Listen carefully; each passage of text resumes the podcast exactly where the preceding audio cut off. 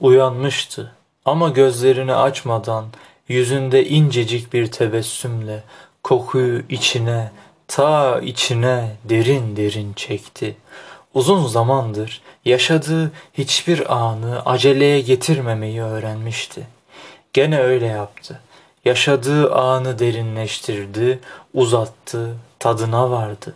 Ne tuhaf, insanoğlunun yaşamda en geç keşfettiği şey şimdiki zamandı. İnsan içinde yaşadığı anı derinleştirmeyi zamanla, yani zamanı azaldıkça öğreniyordu. Sonra açtı gözlerini. İçi huzur ve mutlulukla dolmuştu.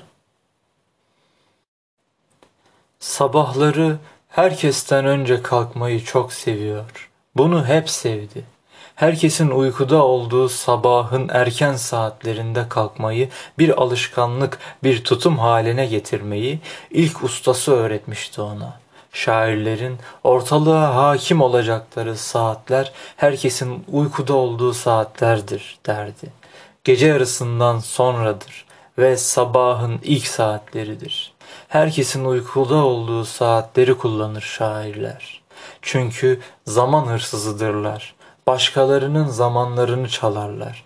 Yeryüzünün saklı zamanlarını, uykulu zamanlarını kullanırlar. Herkesin ortak kullandığı saatlerde zaman zayıflar, güçsüz düşer. Çünkü paylaştırılmış, bölüştürülmüş, diri tutulmuştur. Işığın ve gölgenin oyunlarından mahrum bırakılmıştır. Her şey çok aydınlıktır. Nesnelerin ve hayatın görünüşü çiğdir.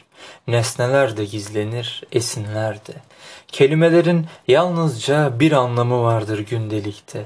Oysa yerkürenin uykulu olduğu saatlerde doğa da, nesneler de kendilerini daha çabuk ele verirler. Zamanın daha som, günün daha zayıf olduğu saatleri kullan yeryüzüyle söyleşmek için. Sözcüklerin ilk günkü anıları en iyi öyle anımsanır, öyle anlaşılır.